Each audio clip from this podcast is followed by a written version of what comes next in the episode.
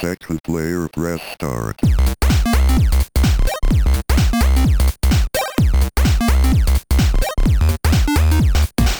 Hello, and welcome back to another episode of Second Player Press Start. My name is James, and I'm joined, as always, by Guy on the Couch. Darren, welcome, welcome, welcome, as John Oliver would say. Yes. Um, how are you doing today, Darren?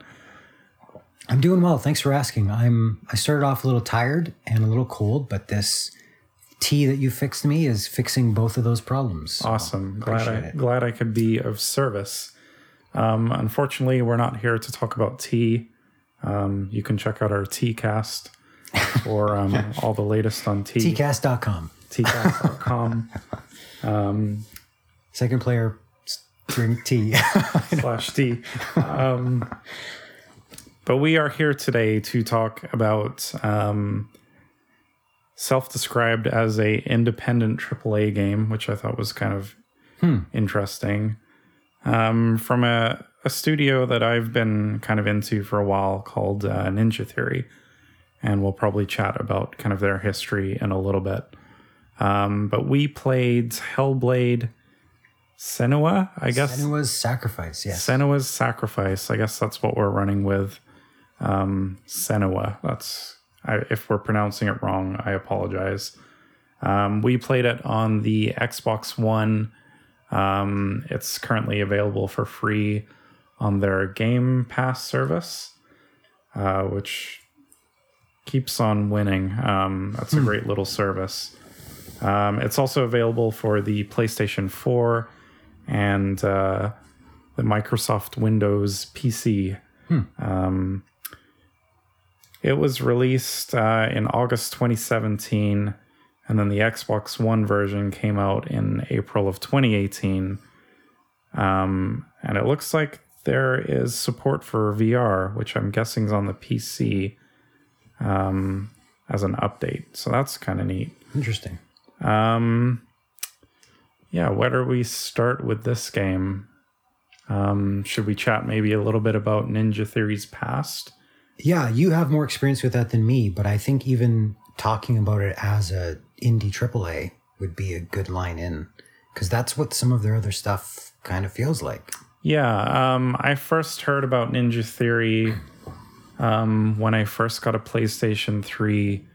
And um, when that console came out, there wasn't a ton of games for it. And um, Sony isn't, Sony wasn't kind of pumping out the super high quality games that they are right now uh, with things like Spider Man and God of War. Um, but back in those kind of early PS3 days, uh, one exclusive that came along was a game called Heavenly Sword. And for the time, um, the thing that really shined about that game was um, one, its graphics, um, and two, they one of their staples has been kind of this um, facial like motion capture. Gotcha. Um, is it Andy Serkis, the guy who played Gollum? Is he part of the team for that? He worked on Heavenly Sword, and then he later worked on because they did Enslaved, I believe. Right, and he played Monkey, right? and he played one of the char- one of the lead characters in that game too. Um, so he has a bit of history with that studio, but the one thing that stood out about Heavenly Sword was just how, for the first time in a video game, it just seemed like they were capturing these genuine kind of performances right. using this tech that um, that still shines through um, to what we played on uh, Hellblade. Right. Yeah. Um, so I think after that, I think Enslaved was probably the next game that I played. Um, that was a really well done game. I I enjoyed that game, and it was kind of in that like middle spot of like not a AAA game, but not like a low budget game. Hmm. Um, and then I think after that they worked on a Devil May Cry game, um, which I've yet to check out. And then uh, it seems like they've gone independent. And uh, well, they're no longer independent, but Right. Right. they went independent for this game, which um, has received a ton of like critical success. and um, now they've recently been bought up by Microsoft as a, an exclusive studio. So they'll be working on uh, Microsoft's upcoming games. I guess they'll probably produce something for them, which is really exciting because the Xbox definitely needs some higher quality exclusive games because Gotcha. compared to Sony's lineup of games, they don't have um, as much. So that's Right, that's right. really cool. Um, but yeah, we sat down. Well, actually, Darren sat down and played Hellblade. I kind of uh, sat next to him and watched. Um, what was kind of your initial impressions? Uh, well, correct me if I'm wrong, but some of the Ninja Theory protagonists have primarily been women. Yeah, Some of the main protagonists. Now, in um, Enslaved, it was still a woman protagonist, but Monkey was was a pretty like significant secondary character because he was there with her the whole time, right? yeah, So you were seeing through her eyes um, most of the story. So she would be the protagonist, but Monkey was like a much more significant secondary character than you might have seen in uh, Sacrifice or what was the Heavenly Sword, right? Because in that one you were also a woman, um, just a badass woman who was fighting people. I don't know Heavenly Sword that much, but um, does that seem to be a trend in Yeah. the stuff that they've put out so far? Yeah, it's um and actually like visually a, a lot of their character the, the lead female kind of uh is very similar um in terms of the way they look. Uh generally with a ponytail from, Okay. from what I remember. Because I remember in Heavenly Sword and in Enslaved, both women having like pretty vibrant red hair. Yeah. And in some ways, in their costuming, I wouldn't say that they were necessarily sexualized characters, but in their costuming, there was there was skin showing, and Yeah. and they were they were beautiful women. Yeah. Now, in Senua's case, I would say she's still a beautiful woman, but in the way she's presented in comparison to those other games, um, she's very, she's very gritty. She's like, she's covered in like her war paint and mud, and she's been through, literally, I guess if you want to look at it that way, she's been through hell, right? That's where she's going Yeah. the game almost presents it that way as a literal, but also as like as a, as a metaphor, right? Yeah. um, this journey that she's on. And I, I think that's a really interesting transition from what we've seen from them before, because we still have a strong woman lead, but their take on her seems different than we've seen in the past. And I can't speak to Heavenly Sword, but in Enslaved, um, it was Monkey that was doing a lot of the fighting while she was kind of controlling him or something like that through some tech or something like that. Yeah. But in this, it's all Senua. It's all like everything begins and rests on her shoulders. And she's carrying one hell of a weight on her shoulders. Right from the start of this, I was very, rem- very much reminded of God of War and how we just launch right into things. We don't have a HUD. We don't have anything that shows health bars or level up systems or direction or anything. And you're just directly in control of the character. In this case, you start paddling uh, down this river. And I remember in God of War that we were paddling on Yeah. this kind of hollowed out log as well. So there's a lot of similarities there. Now, I think this came out before God of War, though, in I order of development. yeah, that would make sense. Yeah. No, I'm not saying one copied from the other or anything like that, but they both have old mythology in their veins. Like this is Norse sure. mythology, and God of War is now in in the new God of War is also Norse mythology. I believe so, yeah. Right. So th- there's a lot of similarities there in the in the story that they're that they're portraying or the world that they're in even and the types of characters or figures or names or gods or whatever that are part of that those worlds. So I just I find that really interesting and how both handle them in a similar cinematic way and yet both take a very different perspective of the type of character even though both characters are seemingly quite fragile and are carrying emotional, social, um, like familial burdens, they're they seem to take a different a different scope of what that looks like in the gameplay that I got to see, right? Now Right. you've played more of God of War than I have, so you can maybe speak to the differences there. But I played both games about the same amount of time. So from the onset with this, I never had any idea of even what my buttons did. I was just moving things around to figure out, okay, that's my natural look key look stick, and this is my moving stick. There was a point where uh, I realized at a certain point in the game that I hadn't even used my B button yet. But when I pressed pause, as soon as I hit the pause menu, my control keys came up, which I had never been shown in game, which is a normal tutorial thing, right? Yeah.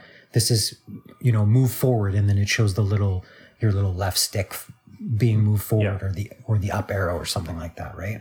Or this is your heavy attack, or your, you know, whatever it is, and that this game was just completely missing those things. Now, missing is probably the wrong word because it was very intentional. I I assume, but Yeah. just to not see those things, to me, really separated it out from other games that I've played that are similar to this, or even that I would argue, I would say God of War is in the same genre of game, right? The the kind of third person brawler fighter, maybe. Um, yeah, I mean, this game was pretty minimal, like right from the the outset. Um, so you kind of start off in this in this boat, kind of uh, paddling downstream, and um, even the way I kind of liked how they introduced the credits at the beginning. They Right, had right. kind of these um,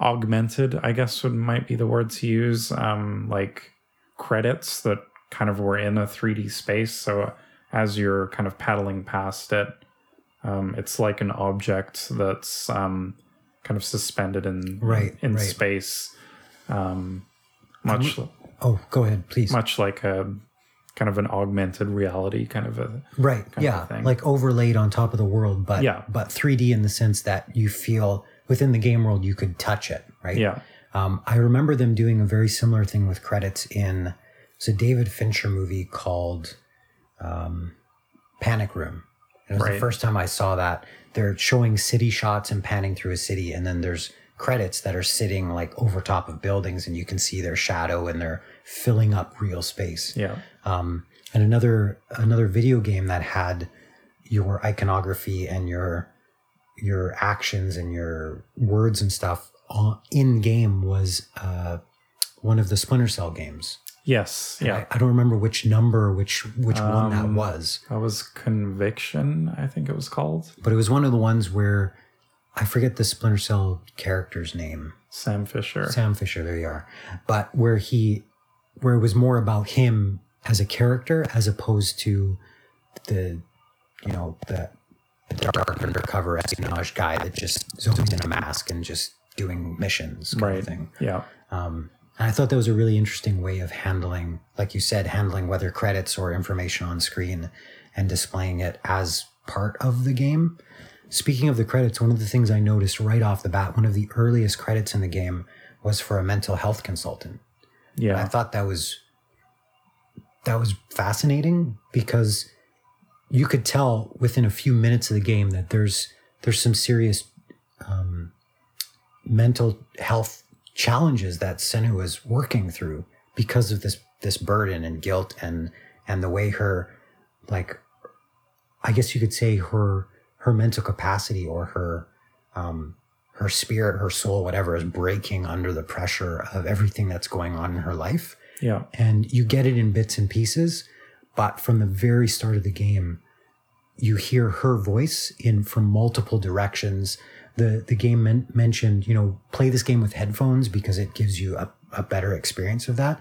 But I can only imagine having headphones on and just being surrounded by these voices constantly yeah and constantly giving you disinformation, constantly feeding you um, things to worry about, things to doubt yourself. And it's just, it's a really heavy, oppressive feeling. yeah And then you find out that this river that she's on is the the Norse, I guess, equivalent of her traveling to hell, Right. right?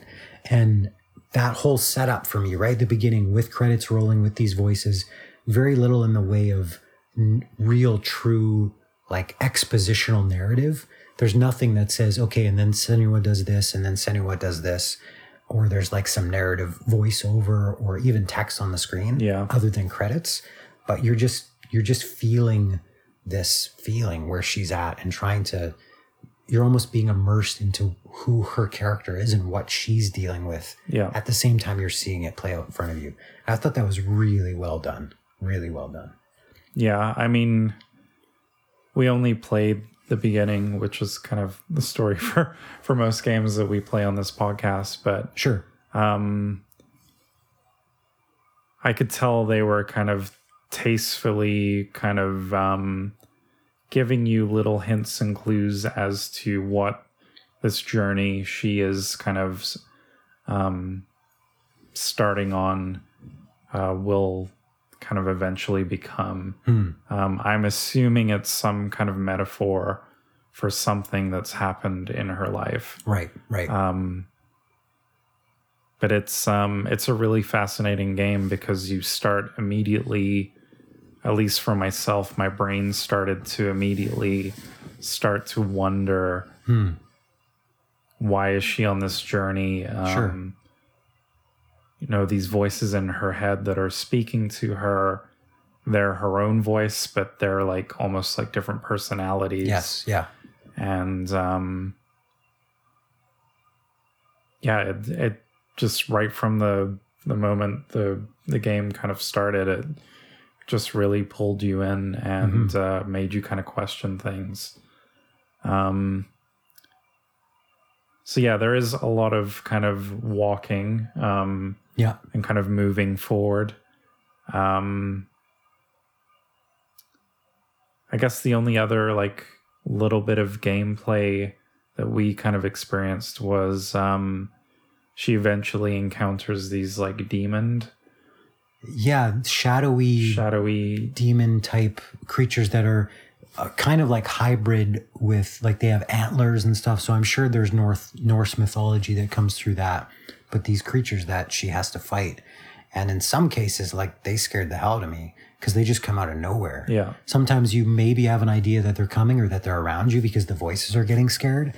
But um, I thought that was handled in a really, um, I don't know, it fit it fit the the world that they were already building. It didn't seem like these characters, because you could argue that these characters are completely imagined, like parts of her imagination right. um, just the way that they are presented as well. And every everything that she's dealing with is part of her own manifestation, right? Yeah. Of of the world around her and how her brain or or her psyche is experiencing this world. Um, so yeah, I didn't get to play, but um, how was kind of the the combat, so to speak? Well, one thing that was really interesting about it is that, as I mentioned before, we don't have any explicit reference on the screen for any controls or anything.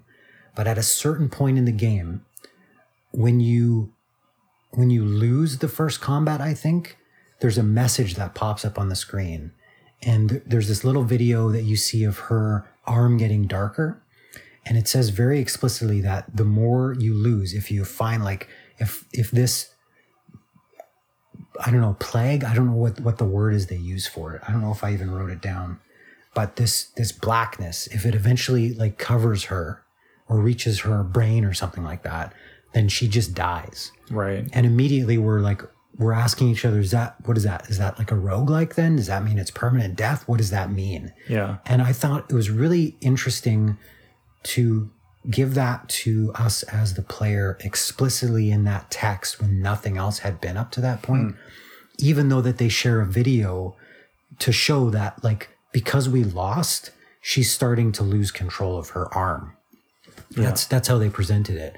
Now I wonder if, and this was my guess from being a player and, and looking at this from a design perspective, but if a number of play testers had played and some didn't think that yes, there was permanent death, yes, that it would be a game over and I have to start over, So without knowing that explicitly, some people might have felt ripped off, Right. Or that, hey, I didn't know that was going to happen. That's unfair, and it gives them a bad experience of the game.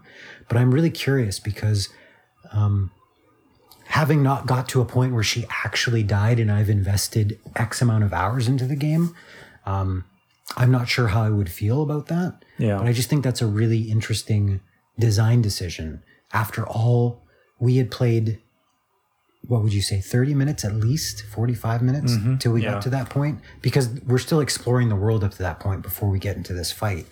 And all of a sudden, there's words on the screen. And they're explaining something that is very much a game mechanism, a game mechanism, not a narrative. It doesn't serve a narrative function, right?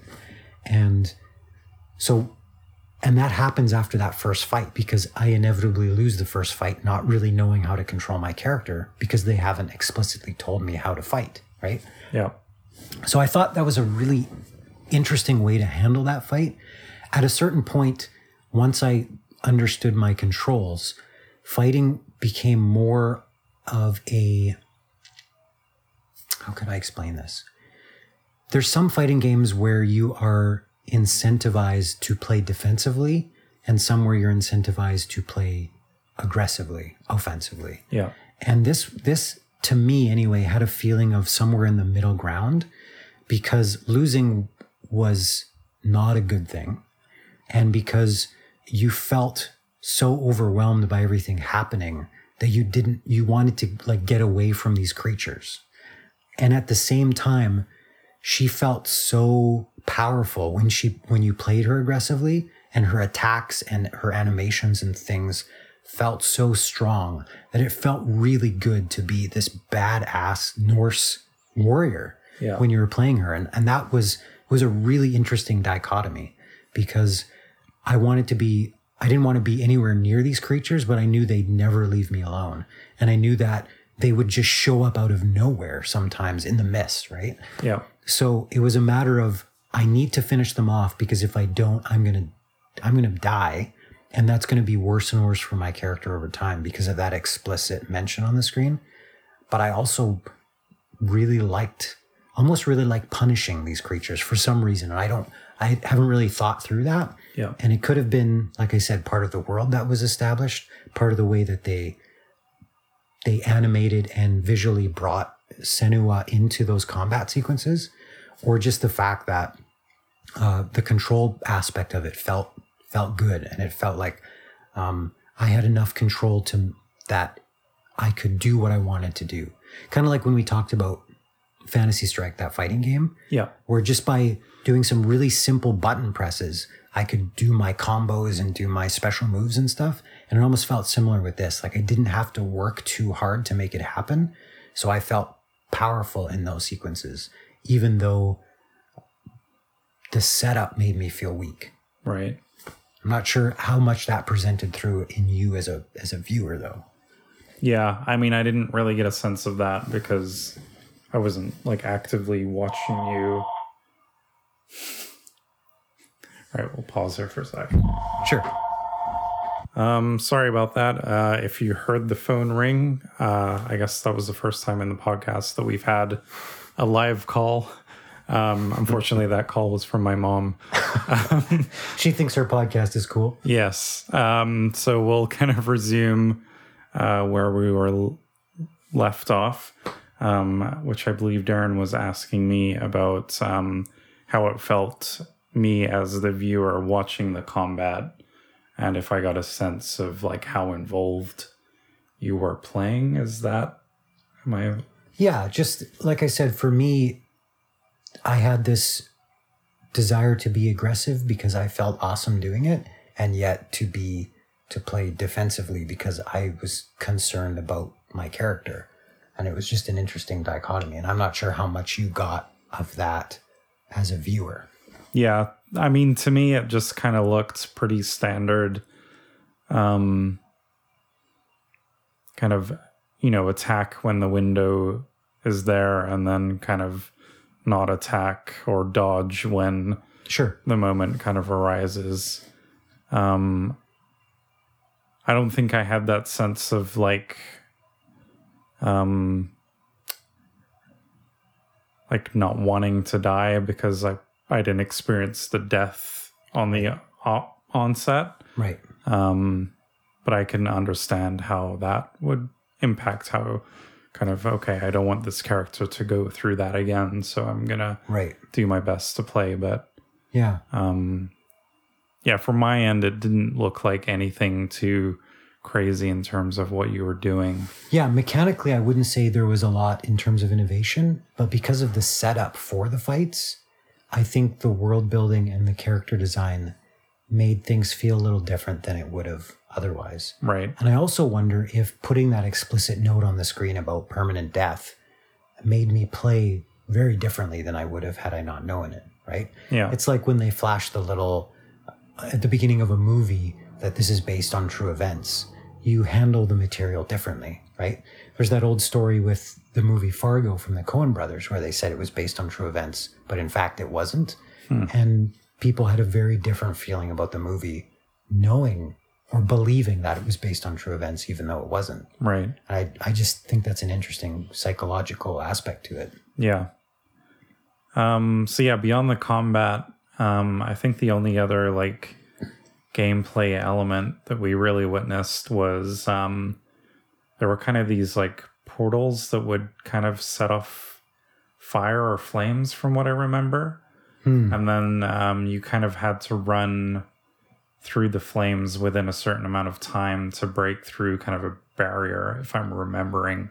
Yeah, so the, the setup for that, we were in like this fire god's domain, and that was one of the first after getting through over this this bridge to this I guess the nether world or the nether realm or whatever from the first part of the game, we had to go through these different domains of these Norse gods to to overcome them or beat them or gi- like giants or whatever to to somehow whether it was prove our worth or in order to move on to the next to the next stage right so we were in this fire god stage and every time we found it was like an altar to this fire giant or this fire god and there was there was like burnt charred remains of humans and stuff there that were worshiping at this altar and by us touching the altar it would almost transport us to this fiery version of the place we just were.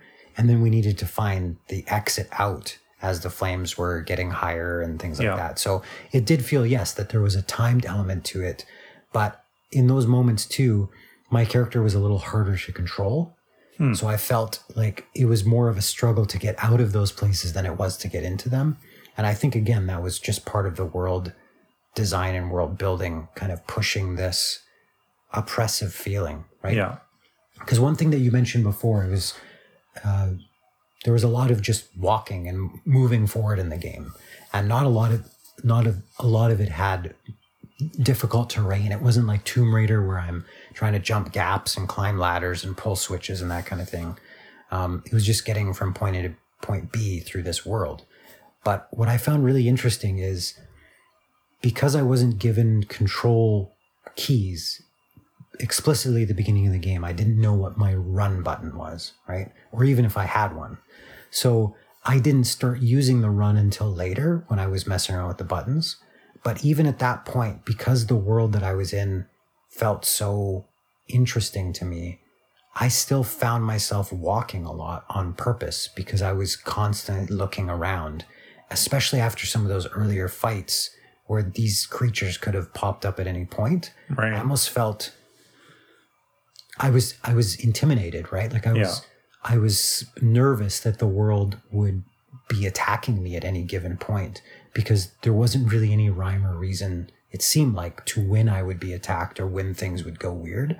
I even remember walking through this sequence and off to the left of the screen from the angle I was at, it looked like I saw this face in the waterfall. Do you remember that? Yeah. And then going up to it, it in fact was a face and unlocked this kind of story um, narrative sequence of this waterfall talking to me. And maybe it was in my voice or something, or, or one of my ancestors or something like that.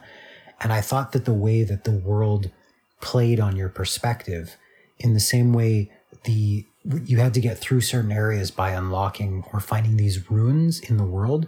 So these rune symbols, runes were naturally um, really hard line, like easy to etch into rock or to wood with sharp, hard lines, straight lines, because you don't have to like carve circles and stuff into wood or stone when you're writing these runes. So all runes are just really hard edge lines, right?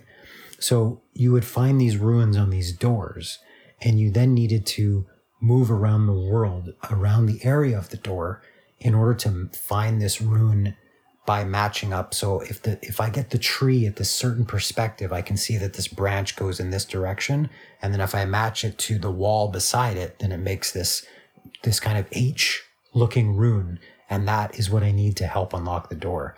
And there's a few sequences where it was almost it was kind of puzzly, I guess you could say, but at the same time, it was very much you being forced to experience the world and look at it from a different perspective. And I thought that was a really interesting way of handling that. And I hadn't seen something like that before. Yeah. So when I saw that face in the waterfall, at first I thought it was just another one of those weird perspective tricks that the game was messing around with.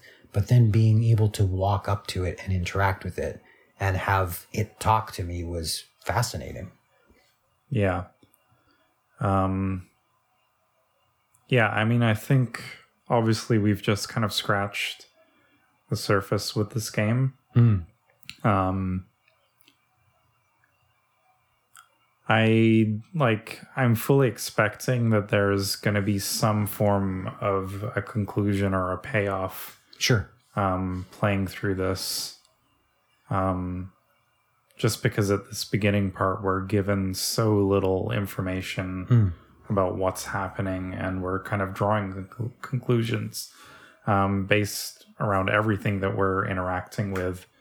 And since there's zero explanation, um, I can only believe that later on in the game, it's all going to click and kind of make sense within this narrative. Right. Um, so yeah, I don't know if there's really much more to to really say.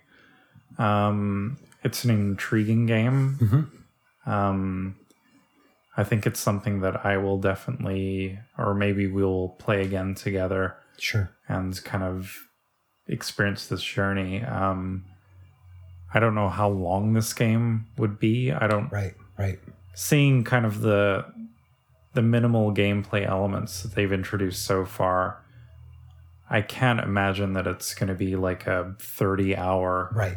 game um and especially since they developed it as kind of a an indie studio at that point um i could see it being more of a bite-sized maybe like a five hour Okay. ish six hour ish experience maybe maybe i'm Sure. way off base Sure. um, but yeah, I think we're we've just kind of scratched the surface.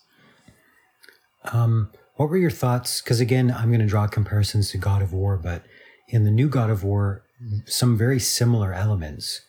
But at a certain point, we open up the the pause menu or the HUD, and remember we talked about just being overwhelmed by the amount of stuff that, that the game never addressed at that point, in terms of leveling up and skills and all this kind of stuff. And this Senu- Senua's sacrifice didn't have any of that. So I mean, like what you're saying now, that gives you the obvious hint that this game isn't as complex, doesn't have as much depth, probably doesn't have as much length to it.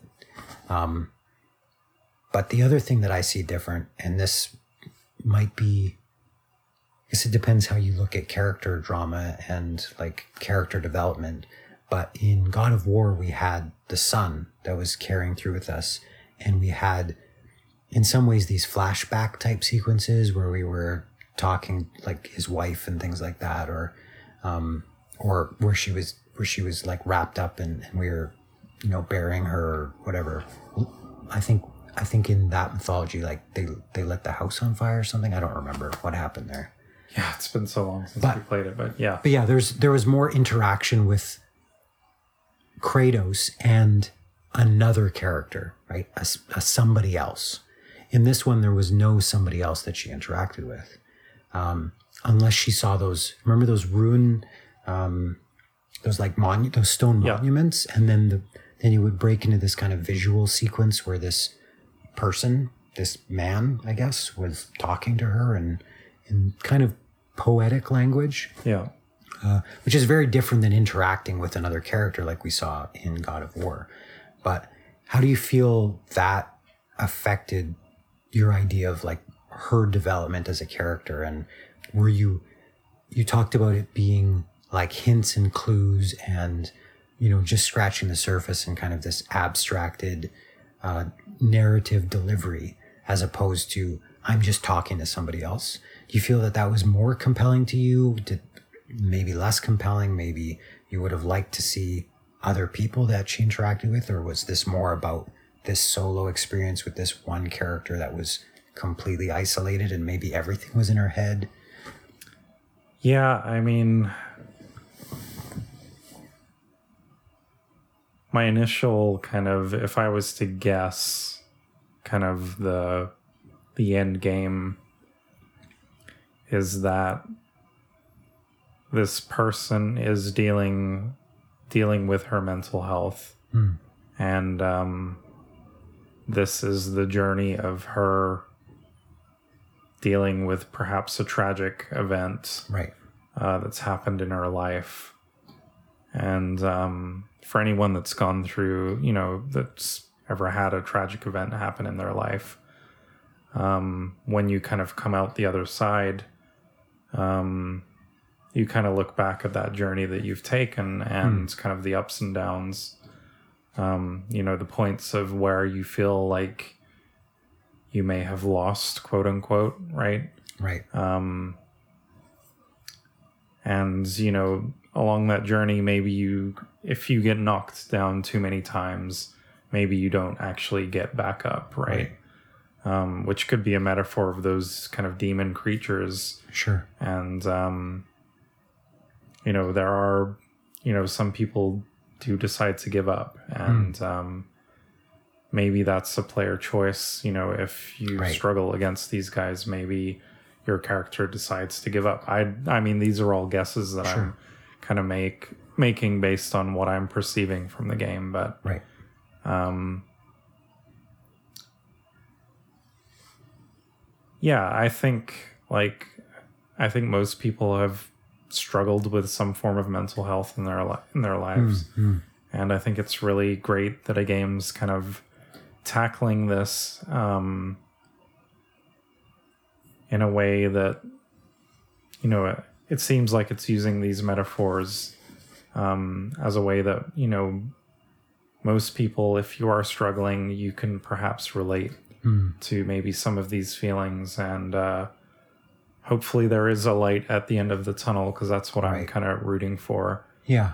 Um, that she finds some sort of peace. Right. yeah and um i can only imagine with all the critical praise that this game's got that that that ending will be true that there will be some form of um the way the story's told that will kind of make the player reflect on maybe his or her um own journey with uh, mental health Sure. Or even empathizing with others. yeah for sure um yeah i guess we won't know until we Yeah. get a bit further but from that initial playthrough even sitting as a player watching it was it was pretty fascinating Yeah, I would, I would definitely play more of the game. Um, you know, there's there's other games that once I've got to a certain point, I kind of have a feeling of what the next step is going to be. But I am interested in her story. yeah I'm interested in what that metaphor is, how far that metaphor goes, and what that says to me is as as an individual too, right? Or as even as an individual that has struggled with mental health issues, how how does this game portray them? Is it is it respectful? Does it help me empathize with people that are going through things that I haven't gone through? And I think those are all important questions. For sure. It's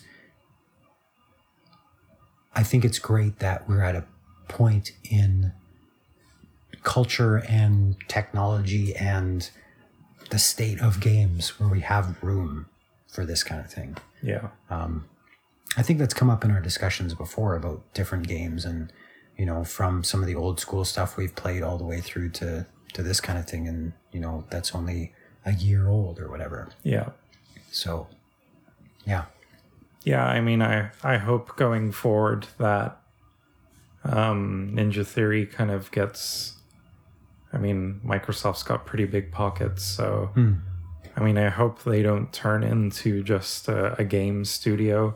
Right. Um, I hope they kind of continue with. Um, I mean, they've always been kind of uh, storytellers in a way, looking at their past games, and uh, they've kind of dabbled with um, kind of mental health stuff in some of their other games. And um, I mean, I hope they continue to kind of evolve this medium in a way that, you know, games aren't just, you know, big dudes with guns Sure. shooting people. Um, like it's a it's a pretty diverse um, kind of medium now, and uh, I think yeah, hopefully they can kind of kind of continue on that path of kind of pushing thing, things forward. Agreed.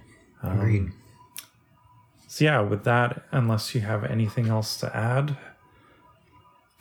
Um, I think we hit everything. Yeah, I've, I'm just looking over my notes. Yeah. um, yeah, I think it's it's a game worth checking out. Um, and uh, yeah, I think we will probably. We've yet to kind of play a game a second time, Truth. Which is it's crazy because there's just games coming out all the time, and Yeah. I have just such a huge backlog of stuff that I just want to experience. And um, I think this is a, a special type of game that probably needs to be seen through to the end.